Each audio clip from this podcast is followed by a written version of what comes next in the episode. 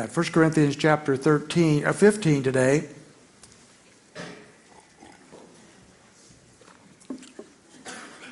And as we look at the resurrected body that's coming for, that the Lord is going to give us, dovetails very well with what we're going to be doing at the uh, BTI tonight on the theological uh, arena concerning the end time uh, documents and, and, teachings of Scripture. And uh, if you're, you're welcome to come to that, you don't have to have come to those other classes, and you don't have to necessarily take it for any kind of credit or test or anything. You can just come and uh, enjoy that if you'd like to. That, so that's tonight along with all the other things going on. Make sure you read your bulletin about that. You know, a number of years ago, it became very popular for people to claim they had died and gone to heaven and came back. And they gave all sorts of stories. And this is not brand new. It, all the way back to the Civil War, where people were claiming these things, but it's become much more popular recently. So uh, it, uh, there's by now there's hundreds, even thousands of testimonies you can read on the internet of people who claim they've gone to heaven, a few gone to hell, and come back and they're giving their testimonies of what has happened and so forth. But uh, I would caution you to not take that for, uh, for what face value at all, because those testimonies contradict one another. They contradict Scripture. They're subjective. Uh, they're, they're not reliable whatsoever. They have no validity, I believe. I think they're a, they're a trap. I could talk about that on another occasion. But don't follow those things. Matter of fact, when we look at Scripture, at the few people that did die and come back, Lazarus being the best known. Uh, he didn't come back and give a testimony. He didn't get a book deal. Uh, he, you know, he, he didn't have a movie. He didn't, uh, he didn't make the circuit telling everybody all his great experience. As far as we know, he can re- could remember nothing that took place while he was in the, the realms of glory. And I think that's the picture we have of Scripture that we should follow. And so, if we're, if we're relying on these kinds of uh, subjective experiences, we're in trouble but we're not. We have a reliable, authoritative Word of God that tells us what the future is like. And so today we turn to a passage of Scripture that is the most comprehensive passage in all the Word of God on what we will be like in heaven uh, for those who know Christ and what, when we go to be with Him. So I'm excited about moving to this part. We've already noticed that uh, the Greeks didn't like this idea of the body uh, the, the, Greek people, the, the, Greek philosophers, the Romans, and so forth did not appreciate the, a body, period. And the church at Corinth had, had absorbed that kind of theology and that philosophy, and they weren't interested in a body either. They did, they did not want a bodily resurrection. The Greeks, the Greeks actually felt it was ridiculous to uh, want a body in the afterlife. Uh, Socrates says if we would have pure knowledge of anything, we must be quit of the body. So if we want to know anything, we've got to get rid of our bodies. Uh, some, including Socrates, believed in some form of reincarnation, but, uh, but to, have, to have a body in eternity was not something desirable, uh, is not something they wanted. You recall the, the Jewish Sad, Sadducees, one of the ruling bodies of the Jews, did not believe in a bodily resurrection. And so, uh, so that was true in the Jewish circuit as well. But the Greek philosophers understood that the human being was made up of soul and body, but the body was a prison house for the soul, and they couldn't wait to be rid of the prison house so the body, the soul could be released. And it would be released to, uh, to go back to uh, the big the, the, fireball, the divine fire. And uh, they would ultimately become stars in the universe. That was the uh, mythology that was very popular at that time. And so the, the Greeks uh, said, good riddance to the body. We don't want a body. And so the, when Paul began to write about this, uh, it wasn't accepted very well. And even in the Old Testament, uh, you'll note in the Old Testament scriptures, there's very little said about a body in, a, in, in only two or three places, even mention the resurrection of the dead in the Old Testament. And so it was stupid to some of these people to think that God is going to raise people from the dead. And that's uh, the question he's after here. He's, Paul's going to address two questions, both found in verse 35 of chapter 15. But someone will say, How are the dead raised? And with what kind of body do they come? And people have been asking those questions ever since, and even before. If people are going to be resurrected, how is it going to work? And what kind of body are they going to have? And it seems so ridiculous uh, to uh, think that that's going to happen. Uh, people have suggested or questioned, well, what happens? Of course, you, take the worst case scenario. What happened if 3,000 years ago some guy on a ship died and they threw him overboard, buried at sea, a shark ate him, eliminated him, Something hates the elimination, and they've been going on for thousands of years. You're going to tell me that body's going to be resurrected? That's ridiculous, right? Well, Paul didn't seem to think so. And that's why he's answering these questions right here. He's going to do so through two means. He's going to give us a series of four illustrations, and then he's going to give us divine revelation. So the, revel- the illustrations are common knowledge. These are things people knew and, uh, and could relate to, and he's going to build on those illustrations.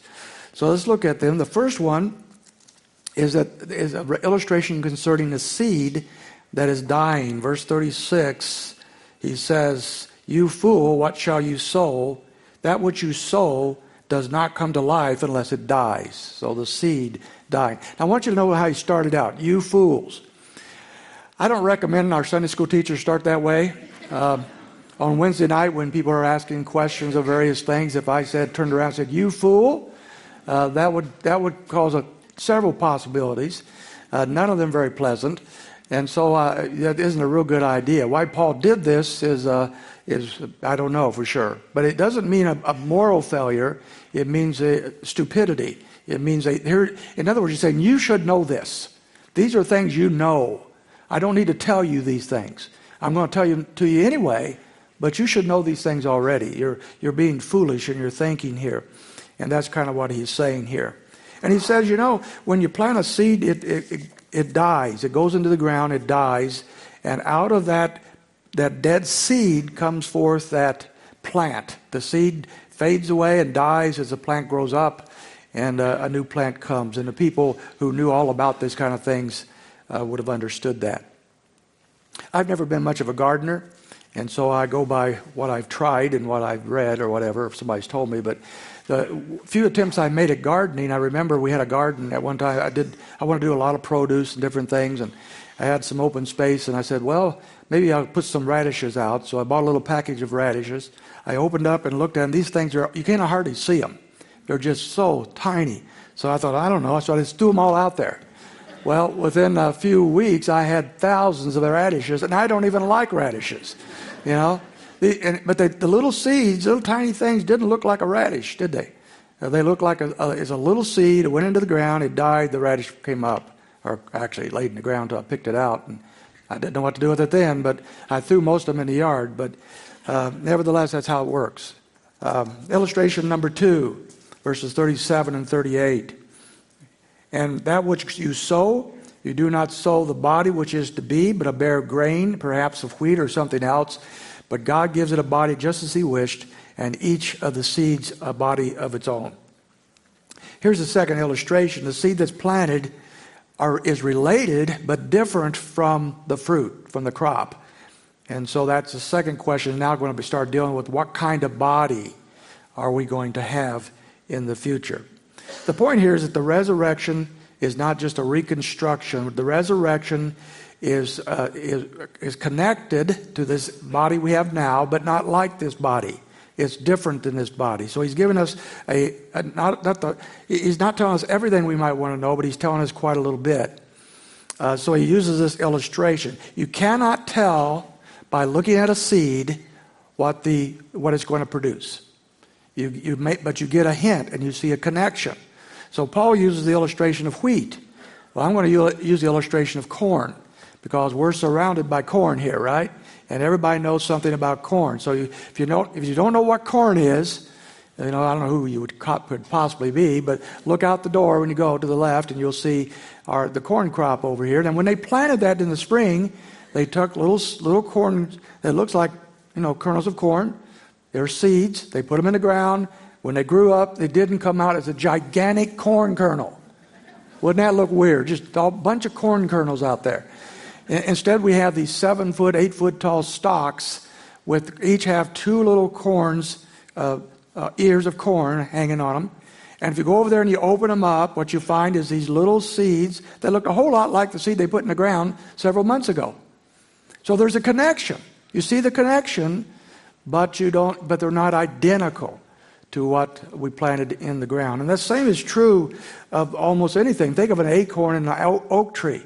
Acorns drop these oak trees. A squirrel picks up an acorn, buries it in the ground, forgets about it. Years later, you have a gigantic oak that's going to live 100 years and be 100 feet tall, and it doesn't look like the acorn, does it? But it'll be dropping acorns for the rest of time. Uh, how about those maple trees in your front yard? The, how badly do they want to reproduce? I mean, come on, give us a break here sometime. All these little little caterpillars, and yet the maple, huh? Helicopters. Well, yeah, the caterpillars, they died. But it, the, the, helicopters, so the helicopters keep floating down, and, and, they, and when the maple tree grows up, it doesn't look like a helicopter or a caterpillar. It looks like a tree, but it's going to drop those silly, what are they? Helicopters? Forever. Okay, there's a connection. You see a connection, but it's not exactly the same. That's what Paul's saying here. Uh, the seed is in the ground. There's a connection, there's a similarity, but they're not the same and our bodies in the future will not be the same. Illustration number three the animal world. Look at verse 39. He says, All flesh is not the same flesh, but there's one flesh of men, and another of beasts, and another flesh of birds, and another of fish. Paul is obviously not an evolutionist. He sees the distinctions between the animals, between the species here, the evolutionists tell us that uh, these animals that we see today went through evolutionary cycles, slowly evolving to what they are today and, and fit the needs that they have now. But what happened in the meanwhile? You ever think about that? Uh, while they were evolving, how did they get along? Uh, seems a little difficult to me. The biblical picture is God custom made every creature the way He wanted to make them. And, and they were fit for, the, for how He designed them to be fit. And that's why we're, we're not an evolutionary process. You don't see people walking around with, with feathers coming out of their head uh, or scales on their, they might be itchy a little bit, but not the fish scales. And you don't have gills hanging out the side, even though I'm a gilly. It's, we don't have gills. I don't know what we might have been in the past, but I got a feeling we didn't have gills. We, we, we, are, we are human beings, and God created human beings differently than fish and birds and so forth. And that's his illustration here. God created people, things as he saw fit. And as a result of that, in eternity, you and I are going to be exactly what He wants us to be. We're going to be created, and, and our new bodies are going to be exactly what He wanted them to be, and we're going to be unique and so forth for one another. And he follows that up with, with the fourth illustration, which at first doesn't seem to fit, and that is the illustration of the universe. Verse 40 There are also heavenly bodies and earthly bodies, but the glory of the heavenly one and the glory of the earthly is another. There is one glory of man and another glory of the moon, or a sun, I mean, and another glory of the moon and another glory of the stars, but the stars differ from stars in glory. So the fourth illustration we have here in verses 40 and 41 have to do with the planets and the universe. Each is different. Look at the uniqueness of our, of our world. Uh, everything's, everything is unique, so much uniqueness Uh, and yet similarities in some ways. We see that in the animal body world, and we see that in the planetary world as well. Paul's making two points here, I think, and these are very important points when it comes to the resurrection of the dead. Number one, the, the issue of the resurrection isn't a big deal if God exists. So that's the issue. Not how can people be resurrected? What, you know, how's that even possible? The issue is if there is a God, an all powerful, all wise, sovereign God, then resurrection for the dead is no big deal. And Paul is definitely making that point at this point. The second point he's making is that in the eternal state will be different from one another. There'll be uniqueness and distinction, but there will be differences as well.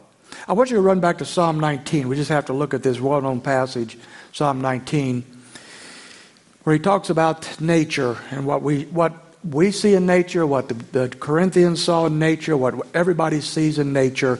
I want you to note what God says about that in verses 1 and 2. Psalm 19 actually deals with two forms of revelation that God gives us natural revelation found in the universe and in nature around us and our own, our own consciences, and then biblical revelation found in Scripture. The first half deals with natural revelation. Look at just two verses. The heavens are telling of the glory of God, and their expanses declaring the work of his hands. Day to day pours forth speech, and night to night reveals knowledge. what the psalmist said, and Paul picks up on this in Romans chapter 1, and I think he's picking up on it here, is the people who reject Christ not only reject Christ and the gospel, they reject the obvious natural revelation they see every day. How do you walk out in nature and see all that's out there, all that complexity, all that beauty, all the, all the, all the stuff that's in nature, and not see the handiwork of God? This passage of Scripture tells us that, that nature is, pour, is speaking every day. It is pouring forth speech concerning the glory of God. And only those who are intentionally blind could possibly miss that because it's always there. Everybody sees it at all times. And so, as, we, as he says that God is revealing himself in this way. And so, as we go back to our passage of Scripture, we have this, this nature that is there. And so, we look up into nature, and what do we see? We, and during the day, we see all this stuff that is there. At night, uh, the lights go out, and we look up into the sky, and we see the, all these stars and all that God has made. When we took our vacation recently to Utah, uh, one of the things we wanted to do is go, get to a place where there was no lights at night. And you could look up into the heavens and see those stars and that moon, and it was gorgeous when we had that opportunity to do that. And, and you look at the millions of stars, you can't even count them. Uh, who did that? How could that possibly be? Well, it's because God has made it, and every one is unique. The more we know about each individual star or planet, we know the uniqueness of all that God has made. As we look at nature, the uniqueness of trees and bugs and insects and mammals and fish, the uniqueness is there. And yet at the same time, there is a connection as well. And then we look at ourselves now. If we think about our bodies now compared to our bodies in the future, look at the uniqueness we have now in, in our bodies. Uh, some of you have been like me, you've, gone, you've been on a flight and you got a, a long delay or a layover, and you sit at the airport for several hours. Now, if you've ever done that, you know that after a few hours, there's nothing left to do. I mean, you're just about to die there, you know. And so, so you start looking around, and, and I just, I'm an observer. I start looking around at all the people, the thousands of people at the airport. And you start looking at them. You know something? Now, this is very, very profound. It shows how smart I am. Everybody looks different. See, isn't that profound? You know, everybody has, but everybody has, almost everybody has two eyes and a nose and a mouth and a couple of ears. And, uh, and I'm just looking at the head so far, and hair to a certain extent. And uh, you put all that together, and yet, er, how could it possibly be that we only have those six things or so, and everybody has them, and yet everybody looks different? What, a, what an unbelievable thing. And so we're, we're giving this illustration of what we're going to be like in heaven with Him. We're going to be, we're going to have resurrected bodies, but we're going to be unique in that. What a glorious thing to consider that He's done. So that's His illustrations. And now He moves through. He's going to answer these questions from verse 35 what kind of body will come by going now to Revelation. So far, we have looked at the planet, planets, the animal life, the universe, and so forth. Uh, but uh, now he moves to Revelation. All that we've seen so far, all, these, all these illustrations are things we know, things we have seen, things we can observe. Okay, that's why he said you're, you're being stupid to, to not recognize these things. Now he's going to tell us information that it cannot be observed, and no place anywhere even in the scriptures, is this information found except right here. And in, these few verses, he tells us what we're going to be like in heaven for those that know Jesus Christ. And so let's take a look at them. First of all, he gives us characteristics of the resurrected body. So when you ask the question, what am I going to be like in heaven? What is my resurrected body going to be like? Like Paul gives us four characteristics of that. We already know it's going to be unique. You're going to be unique. Your personality is going to be unique. Your looks are going to be unique, and so forth. You're not going to be like others. But it, we also have four characteristics that is going to be true of every resurrected body who is in heaven with Christ. Number one, we're going to have an, an imperishable and sometimes translated incorruptible body. Look at verse 42. He says, uh, So also in the resurrection of the dead, it is sown a perishable body, it is raised an imperishable body. Now, we were born dying. Our bodies are constantly in, in the process of decay. The destiny of every human is death. It's not a very pleasant thought, but it's a true thought. No matter how rich we are, or powerful, or whatever, or famous we might be, when it comes to death, we're all on equal footing. Everybody is going to die. It is appointed that a man wants to die, and after that, we face the judgment of God. People have tried to get around that in all sorts of ways. I remember seeing a Twilight Zone illustration once, story once, where an old rich man dying traded places with a very young man who had nothing because by trading those bodies, they, he could live for years and years to come. And, when they, and, he, and you can do that in the Twilight Zone, by the way. All right. So, so he did that, and the young man immediately realized he made a mistake because he had all this wealth, all this money, but he was dying. It did him no good. Well, the older fellow was a young man starting over, and he had a long time to live. Now, people like those kind of fantasies, but you only do it in the twilight zone. You don't do it in reality. In reality, you are going to die. And that is a hard thing for people to grasp sometimes, but that is absolutely true. And not only are we going to die physically, we're going to die spiritually. Matter of fact, we're born dead spiritually, separated from God. We live our lives separated from God, dead spiritually. And if we continue in that state when we die, we go into eternity separated from God forever, spiritually dead forever. Think about that. So you put it together, we're dying physically, we're already dead spiritually, and if we go out of this out of this world dead spiritually, we spend our eternity in hell, we're in a mess.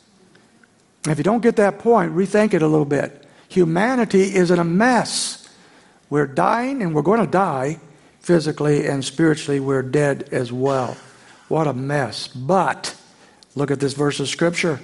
We're sown a perishable, dying body, but we're resurrected in an imperishable body, one that does not cor- get corrupted, one that does not decay, one that never dies.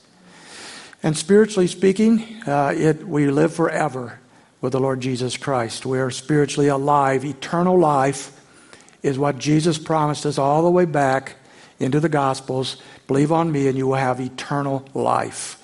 And so death is replaced by eternal life. A body, we're going to be given then a body that will never die. Mankind has searched the whole world over to find immortality, but listen to this God gives it as a gift. You can search, you can research, you can pay good money, you can do whatever you want to do, you can have all your fantasies, but you cannot extend your life one second beyond what God wants you to extend it. You are going to die, you're going to face God, and you are if you do not know Christ, you'll face eternity without him. But God gives that as a gift for all who will trust in him for eternal life, who will come to him and for the forgiveness of their sins, believe on him and he will save you and you and all we're talking about today is yours in eternity. Second thing, second uh, characteristic is glorified. Verse 43 it is sown in dishonor, is raised in glory. Our present bodies are characterized by dishonor and humility. And this covers all the sinful and worthy circumstances of life. Uh, man has dishonored, is dishonored by sin. The very, and it is amazing the dilemma of humanity the, the dichotomy of, of, humanity, I might say, where we are able sometimes to, to arise to great heights and do great things. And we're, our, the same person is able to do atro- atrocious things and dishonoring and horrible things. Uh, in recent days, we've had a lot of people, a lot of Christian leaders who have fallen morally and in other ways. These have been people very prominent. They're well known. Uh, as far as we could tell, they were doing a good work, some of them for Christ and then they did something horrible, something that dishonored them, something that disqualified them from, from ministry. And we look at such people and we have to assess that. Were these people all phonies? Were they, were they all charlatans? Were they all out there just to, to trick us? Some of them were. But I think a lot of them were really walking with God at one time and serving God. But for whatever reason, they allowed their fleshly humanity to gain the upper hand and they did horrible things. That's a dilemma that you and I face in this world. We're sown, he says, in dishonor. And we none of us deserve honor very well. all of us are flawed and failing people, but we're going to be raised in glory. We're going to be raised not only spiritually, but physically. The, the, the Corinthians could buy the spiritual resurrection, but the physical resurrection, maybe not. They're not necessarily wanted that. But, but it says here that we're sown in dishonor.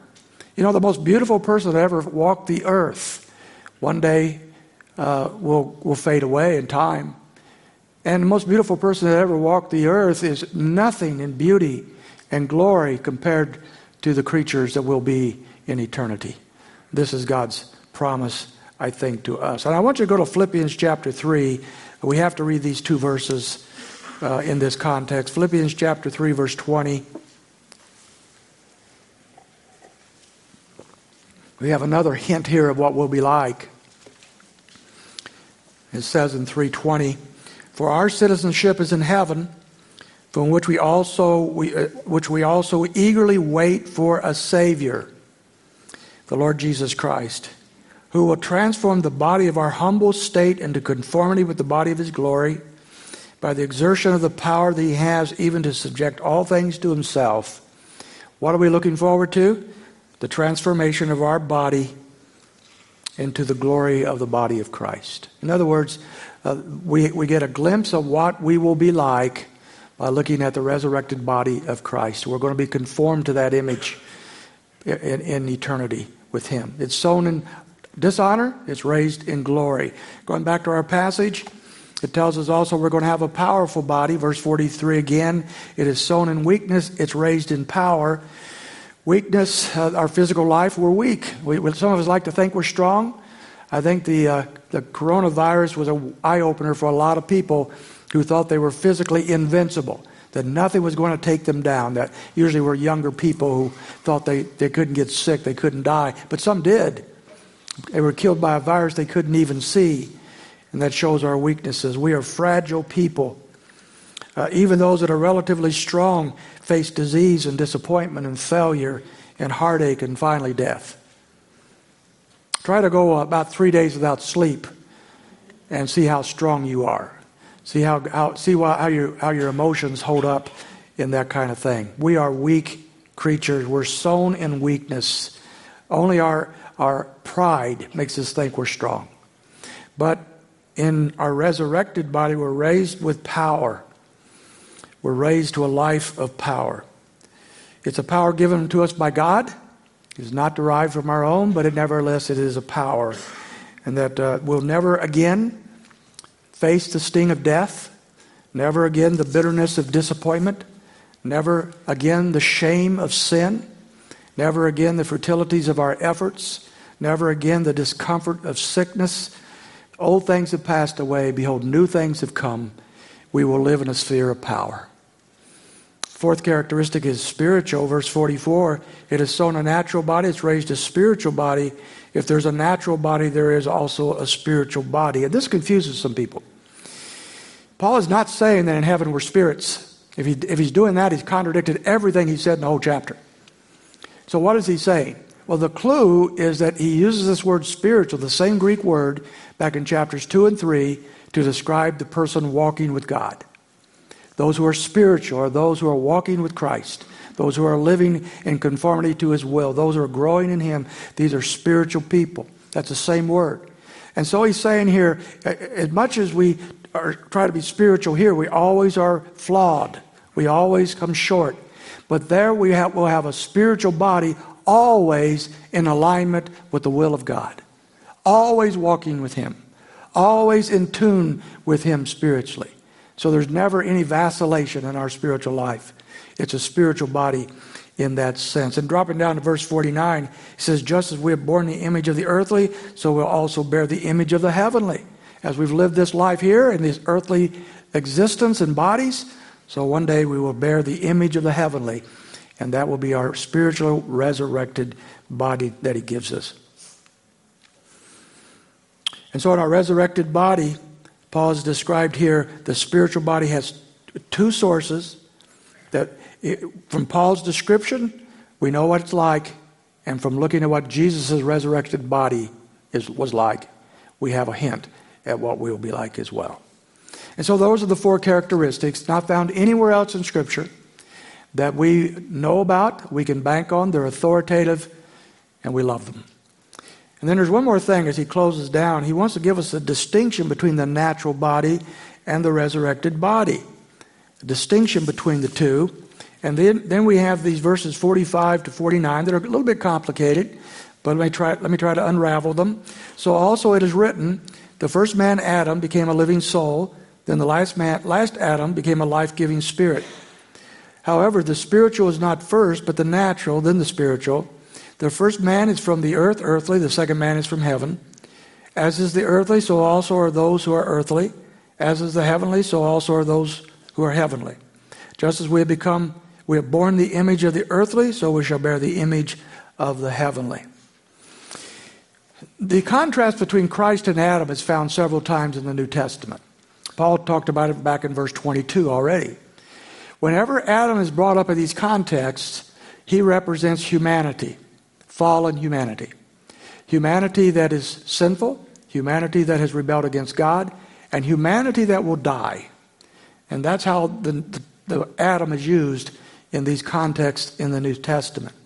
Christ, on the other hand, is a contrast to Adam. He is the last Adam, it says here. He is a new man, uh, the second man, and he represents something totally new. He's a totally new kind of person, and that is the righteous person who knows Christ. Those in Adam die. They die physically, they die spiritually, they die eternally. Those in Christ live, live in Him now. We have newness of life now. We'll have newness of life in eternity. We'll be with Him forever in our resurrected bodies. Those who are in Christ. These are the two possible situations. To this person that Paul's been speaking to, then he's saying this that at one time, right now, in our earthly existence, we are frail, we're sinful, but one day we'll be have imperishable, glorified, powerful spiritual bodies that will live in forever with him. And only those, however, who know Jesus Christ as their Savior can take these promises to heart.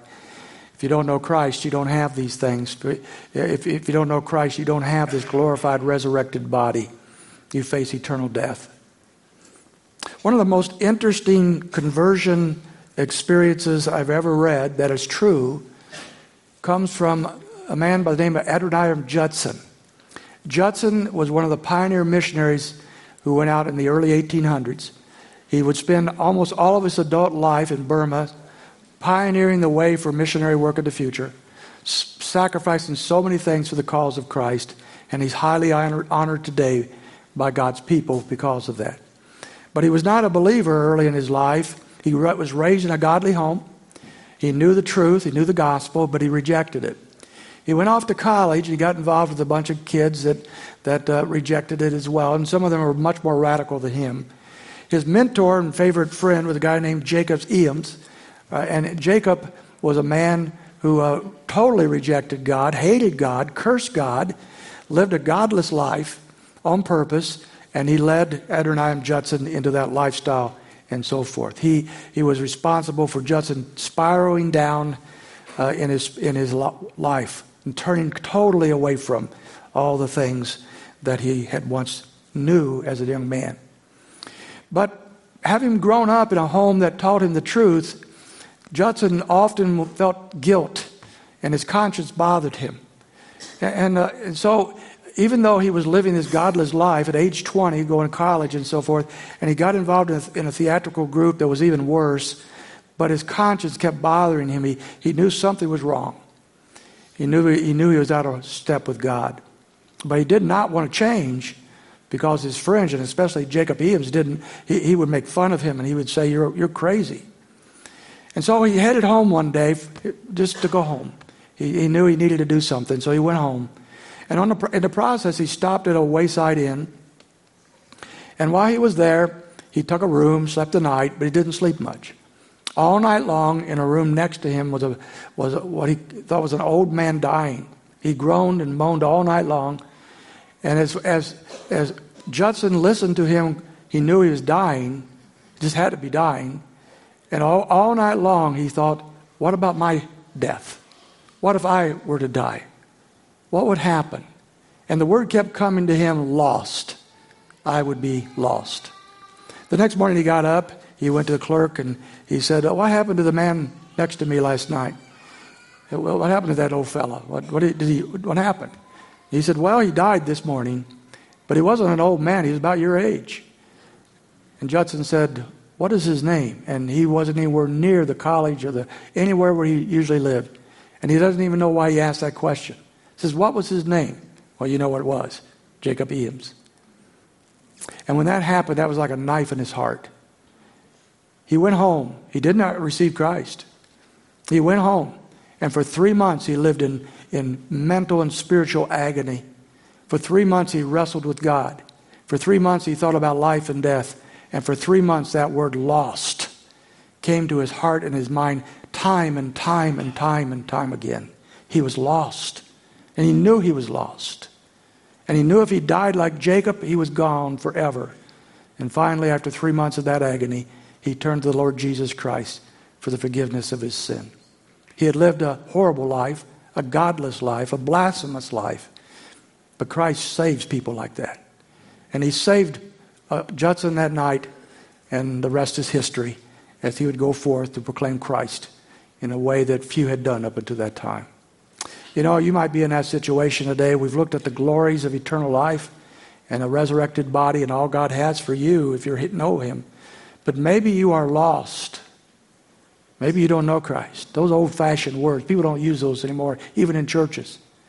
But according to Scripture and according to the story of the prodigal son, my son was lost, but now he's found.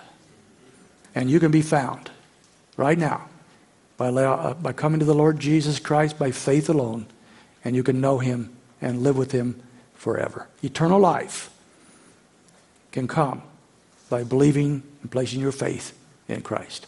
If you've not done that, would you please talk to us before you leave? We'd love to show you how you can know how to be found. Father, these are wonderful passages of Scripture just to be able to, to realize what you have planned for your children. And for most of us in this room, what a, what a glorifying, wonderful thing. We thank you. I pray, Father, for any that might be here today that um, do not know you. I pray, Lord, for their life. Pray that they would come to you uh, even now. And uh, Lord, I, I, just got word a moment ago that Ariel, Ariel, Area um, Lutchman has fallen and may have broken her leg. And so I just want to pray for this little girl right now, Lord, that uh, if that's, no matter what it is, it's a, it's a bad fall. I pray for her, for recovery, for her parents as they tend to her right now. And we hope that she is, is well. We just pray for that tonight. In Jesus' name, amen.